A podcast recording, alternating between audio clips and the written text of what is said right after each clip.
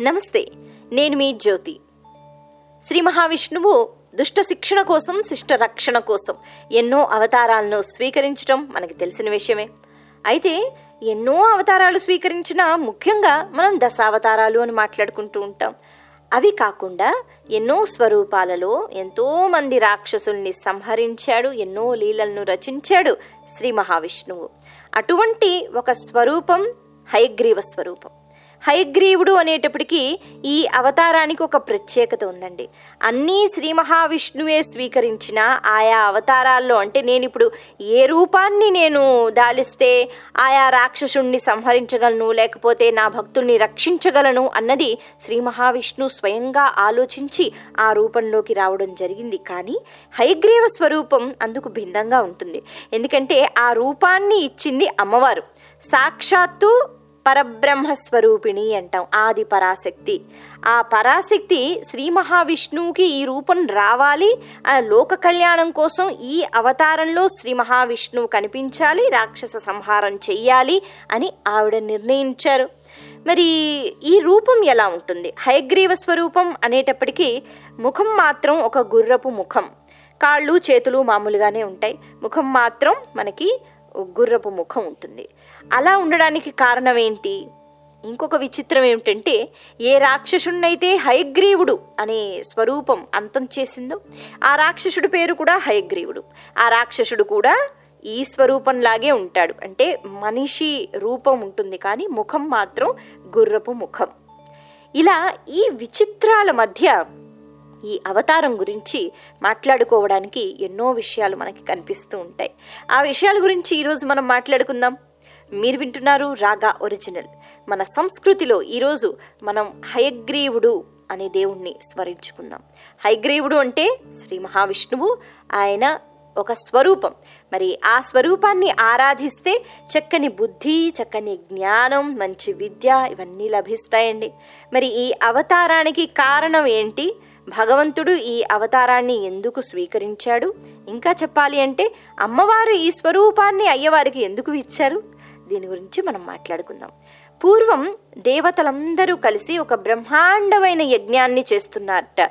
అంటే వాళ్ళకు కొన్ని శక్తులు కావాలి అసురుల్ని సంహరించడానికి లోక కళ్యాణం కోసం దేవతలు కూడా యజ్ఞం చేస్తున్నారు. మరి అలా యజ్ఞం చేసినప్పుడు శ్రీ మహావిష్ణువు కూడా అక్కడికి ఉండాలి.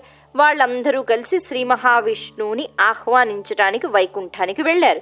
ఇక్కడ బ్రహ్మదేవుడు ఉన్నారు ఇంద్రుడు ఉన్నాడు శివుడు ఉన్నాడు చాలామంది ఉన్నారు. అయితే ఆ సమయంలో శ్రీ మహావిష్ణువు మాత్రం అక్కడ లేరట. ఏం చేస్తున్నారు? అక్కడే ఉన్నారు. కానీ ఆయనతో మాట్లాడడం అన్నది వీలు పడదు. కారణం ఏంటి అంటే అప్పుడే శ్రీ మహావిష్ణువు ఒక భయంకరమైన రాక్షసునితో యుద్ధం చేసి చేసి చేసి చేసి బాగా అలసిపోయి ఆయన అక్కడికి వచ్చి విశ్రాంతి తీసుకుందామని కూర్చున్నారట. అయితే చేతిలో ధనస్సు ఉంది. ఆ ధనస్సుని ఎక్కుపెట్టారు.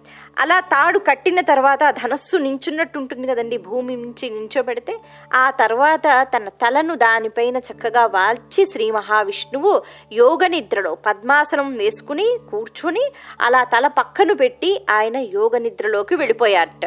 ఇక్కడ అలసట తీర్చుకోవడం కోసం అని చెప్పకుండా లోక కళ్యాణం కోసం యోగ నిద్రలోకి వెళ్ళారు అని మనం ఇక్కడ చెప్పుకుంటే బాగుంటుంది. మొత్తానికి శ్రీ మహావిష్ణువుతో మాట్లాడడం అంటే యజ్ఞం గురించి ఆయనతో చెప్పటం అన్నది అక్కడ కుదరలేదు. మరి వీళ్ళందరూ ఆలోచిస్తున్నారట ఈ యజ్ఞాన్ని ఆపలేము శ్రీ మహావిష్ణువుని లేపాలి అంటే అది కూడా మంచి మాట కాదు ఆయన యోగ నిద్రలో ఉన్నారు. ఎవరు లేపుతారు? మీరు వెళ్ళి లేపండి అంటే అందరూ భయపడుతున్నారట అమ్మో అది అది పాపం అలా చెయ్యకూడదు అది ధర్మం కాదు మేం చెయ్యము అని. లేపకపోతే అవ్వదు ఆ యజ్ఞం సంపూర్ణంగా అవ్వదు. యజ్ఞం అవ్వకపోతే మరిన్ని శక్తులు వాళ్ళకి రావు అసురులు వాళ్ళ శక్తులు పెరిగిపోతున్నాయి ఆలోచిస్తున్నట్ట. పరమేశ్వరుడు అన్నట్ట సరే మనమెవ్వరము నిద్ర లేపకపోతే బ్రహ్మ మీరు ఒక కీటకాన్ని అంటే ఒక పురుగుని మీరు సృష్టించండి. ఆ పురుగు వెళ్ళి ఆ ధనస్సు ఏదైతే ఉందో దానికి తాడు ఏదైతే ఉందో దాన్ని కొంచెం కొరికినట్లయితే అది పెద్దగా శబ్దం చేస్తుంది. ఆ శబ్దం అది వినిపించిన వెంటనే శ్రీ మహావిష్ణు ఆయన లేస్తారు. లేకపోతే ఆ తాడు తెగిన వెంటనే దానివల్ల ఆయన నిద్రాభంగం కలుగుతుంది కాబట్టి ఆయన లేస్తారు. ఎందుకంటే తల అలా ఆంచి పడుకున్నాడు కదండి. అందుకని ఒక పురుగుని మీరు సృష్టించండి అన్నట్ట. సరే బ్రహ్మదేవుడికి ఆయన సృష్టి అన్నది ఆయన చేస్తున్న పని. వెంటనే ఒక విచిత్రమైన కీటకాన్ని పురుగుని ఆయన సృష్టించటం జరిగింది. దాని పేరే వమ్రి. వమ్రిని సృష్టించిన తర్వాత వమ్రి నిన్ను ఎందుకు సృష్టించానంటే అదిగో శ్రీ మహావిష్ణువు అక్కడ ధనస్సు కనిపిస్తోంది కదా దానికి ఒక తాడు ఉంది కదా నువ్వు వెళ్ళి ఆ తాడుని కొరకాలి. అంటే మా ఉద్దేశం ఏమిటి అంటే శ్రీ మహావిష్ణువుని నువ్వు లేపాలి అన్నట్ట. అన్న వెంటనే అప్పుడే పుట్టిన ఆ పురుగు ఆ పురుగు కూడా తెలుసండి ధర్మం ఏది న్యాయం ఏది? అయ్య బాబోయ్ అంతటి పాపం నాతో చేయిస్తున్నారా? అందుకే నన్ను సృష్టించారా? నేను చెయ్యను. ఆ పాప పని నేను చెయ్యను. అందులోని శ్రీ మహావిష్ణువుకి ఆగ్రహం వస్తే ఆయన నిద్ర లేపడం అన్నది మంచి విషయం కాదు. నేనేం చెయ్యను? నన్ను మీరు ఎక్కడైనా పడేయండి నేను వెళ్ళిపోతాను కానీ ఈ పని మాత్రం నేను చెయ్యను అందట వమ్రి చెయ్యకపోతే ఎలా? బ్రహ్మదేవుడు ఆలోచిస్తాడు. సరే నువ్వు బాధపడకు. నువ్వు ఇప్పుడు లేపమంటున్నాము లోక కళ్యాణం కోసమే. అంటే మంచి పనే నువ్వు చేస్తున్నావు. నువ్వు అనుకుంటున్నావు నువ్వు పాపం చేస్తున్నావు అని. అది పాపం కాదు లోక కళ్యాణం కోసమే. అయితే నీకు కూడా లాభం ఉండాలి కదా. మరి ఒక పని చేద్దాం. ఇక్కడి నుంచి ఎక్కడ యజ్ఞం చేసినా మనం హవిసులు అన్నవి ఇస్తూ ఉంటామండి. స్వాహ అని మనకి అర్చక స్వామి వారు చెప్పిన వెంటనే మనం అందులో అన్నీ వేస్తూ ఉంటాం. అంటే అటుకులు బెల్లము అలా అన్నీ కలిపి ఇస్తూ ఉంటారు కదండి పువ్వులు కానివ్వండి ప్రసాదం కానివ్వండి. అవన్నీ మనం హవిసులు అని అందిస్తూ ఉంటాం. అక్కడ అగ్ని మధ్యలో మనం వేస్తూ ఉంటాం. అవి ఆయా దేవతలు వచ్చి స్వీకరిస్తారు. కాబట్టి స్వాహ అనేటప్పటికి మీరు వెయ్యండి అన్న వెంటనే మనం వేస్తూ ఉంటాం. అలా వేసేటప్పుడు ఒక్కొక్కసారి ఆ ఇటుకలు ఏవైతే చుట్టూ పెడతాం వాటి మీద కొన్ని పడిపోతూ ఉంటాయండి. కావాలని మనం పడేయం కానీ దూరం నుంచి దూరంగా కూర్చున్న వాళ్ళు వేసేటప్పటికి అక్కడ పడిపోతూ ఉంటాయి. అయితే అలా పడినవి పక్కకి తీయకూడదు అని మనకి చెప్తూ ఉంటారు. అర్చక స్వాములు వారు చెప్తూ ఉంటారు. పర్వాలేదు అలా ఉన్నియండి అని ఇక్కడ అలా ఎందుకు ఉన్నిస్తున్నారు అంటే వమ్రి అనే ఆ పురుగుకి బ్రహ్మదేవుడు వరమిస్తాడట. ఎవరైతే యజ్ఞాలు చేస్తూ ఉంటారో పైలోకంలో భూలోకంలో ఏ లోకంలో అయినా వాళ్ళు అందించే హవిసులు ఏవైతే ఉన్నాయో దేవతలు అవి స్వీకరిస్తూ ఉంటారో. అవి కాకుండా స్వాహ అని అగ్నిలో ఏవైతే ప్రవేశించవో పక్కకి ఏవైతే పడతావో అవన్నీ కూడా నీకే. ఆ పుణ్య ఫలితం అంతా నీకే. ఆ హవిసులన్నీ నీకే అందిస్తాను. మరి అలాంటి వరం నేను ఇస్తున్నాను కాబట్టి నువ్వు ఈ పని నాకు చేసి పెట్టాలి అన్నట్టు. చాలా సంతోషం అందట అమ్రి. ఎందుకంటే ఆ అసలు యజ్ఞం చేయడము అందులో హవిసులు అందుకోవడము అన్నది చాలా మంచి విషయం. సరే మరి ఆ రకంగా నాకు హవిసులు అందుతాయి నేను ఈ పని చేస్తాను అందట. ముందుకు వెళ్ళింది. ఆ తాడుని ఆ పురుగు కొరికింది. ఇక్కడ ధ్వని వస్తుంది కదా ఆ ధనస్సు కదులుతుంది కదా శ్రీ మహావిష్ణువు లేస్తాడు కదా అని అనుకుంటే అక్కడ వేరే విషయం జరిగింది. ఏం జరిగింది? పెద్ద ధ్వని అయితే వచ్చింది. కాకపోతే ఆ తాడు నేరుగా వెళ్ళి శ్రీ మహావిష్ణువు యొక్క తల దగ్గర ఆ మెడ భాగంలో తగిలి పూర్తిగా ఆ మెడ అన్నది తెగిపోయిందట. విచిత్రం. ఆశ్చర్యం. అలా ఉండిపోయారు దేవతలు. ఏం మాట రాలేదు నోటికి. అంటే ఒక మంచి కార్యం చేద్దాము శ్రీ మహావిష్ణువుని లేపుదాము అని వెళితే అక్కడ ఏం జరిగింది? శ్రీ మహావిష్ణువు తల తెగిపోయింది. ఇక్కడ మనకు అనిపించవచ్చు శ్రీ మహావిష్ణువు అనేటప్పటికి ఆయనకున్న శక్తి ఎటువంటిది? ఒక ధనస్సుకి కట్టిన తాడు. ఆ తాడు తగిలితే ఆయన తల తెగిపోతుందా? ఆయన అంత బలహీనుడా? కాదు. అలా జరగవలసి ఉంది కాబట్టి జరిగింది. మరి ఈ విషయాలు ఎవరు చెప్తున్నారు? దేవతలందరూ కంగారు పడుతున్నారట. ఒకటనుకుంటే ఒకటైంది ఇప్పుడు ఏం చెయ్యాలి? మరి ఆది పరాశక్తి దగ్గరికి పరిగెత్తుకుంటూ వెళ్ళారట. ఆవిడ ఎక్కడుంటారు? మణిద్వీపంలో. అక్కడ ఆవిడ కూర్చుని ఉన్నారు. అక్కడికి వెళ్ళి వేడుకున్నారట. అమ్మ అనర్థం జరిగిపోయింది. శ్రీ మహావిష్ణువు ఇక లేరు. మేము ఇలా చేసాం ఆ, మొత్తం అన్నీ చెప్పారండి. మరి లేపకపోతే అవ్వదు మరి లేపితే ఇటువంటి సంఘటన జరిగింది ఎందుకు ఇలా జరిగింది ఇలా జరగకూడదు కదా?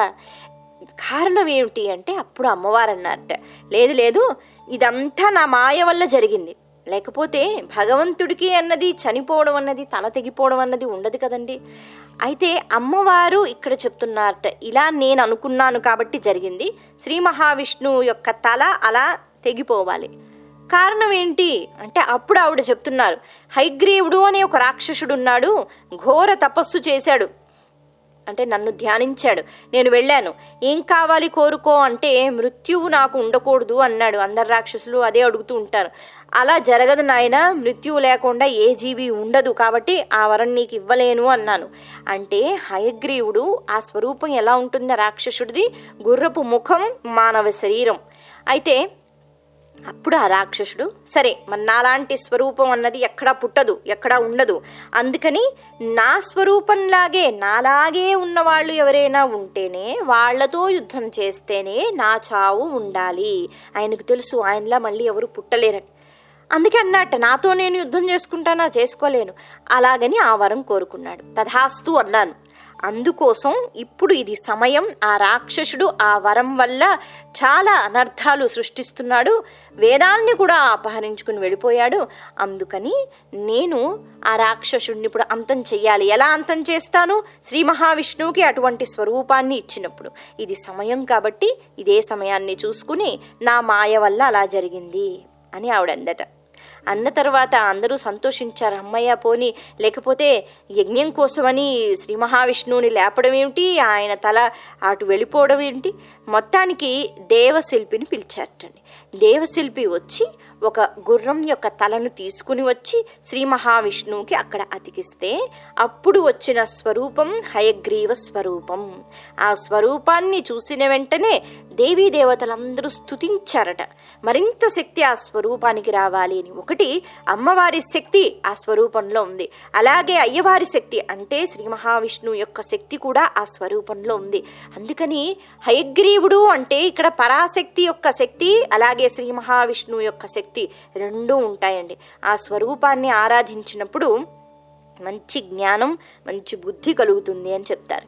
మొత్తానికి ఆ రూపాన్ని ధరించిన తర్వాత శ్రీ మహావిష్ణు వెళ్ళడం జరుగుతుంది. హయగ్రీవుడితో ఆయన యుద్ధం చేయడం జరుగుతుంది. హయగ్రీవుడు ఆశ్చర్యపోతాట ఇదేంటిది?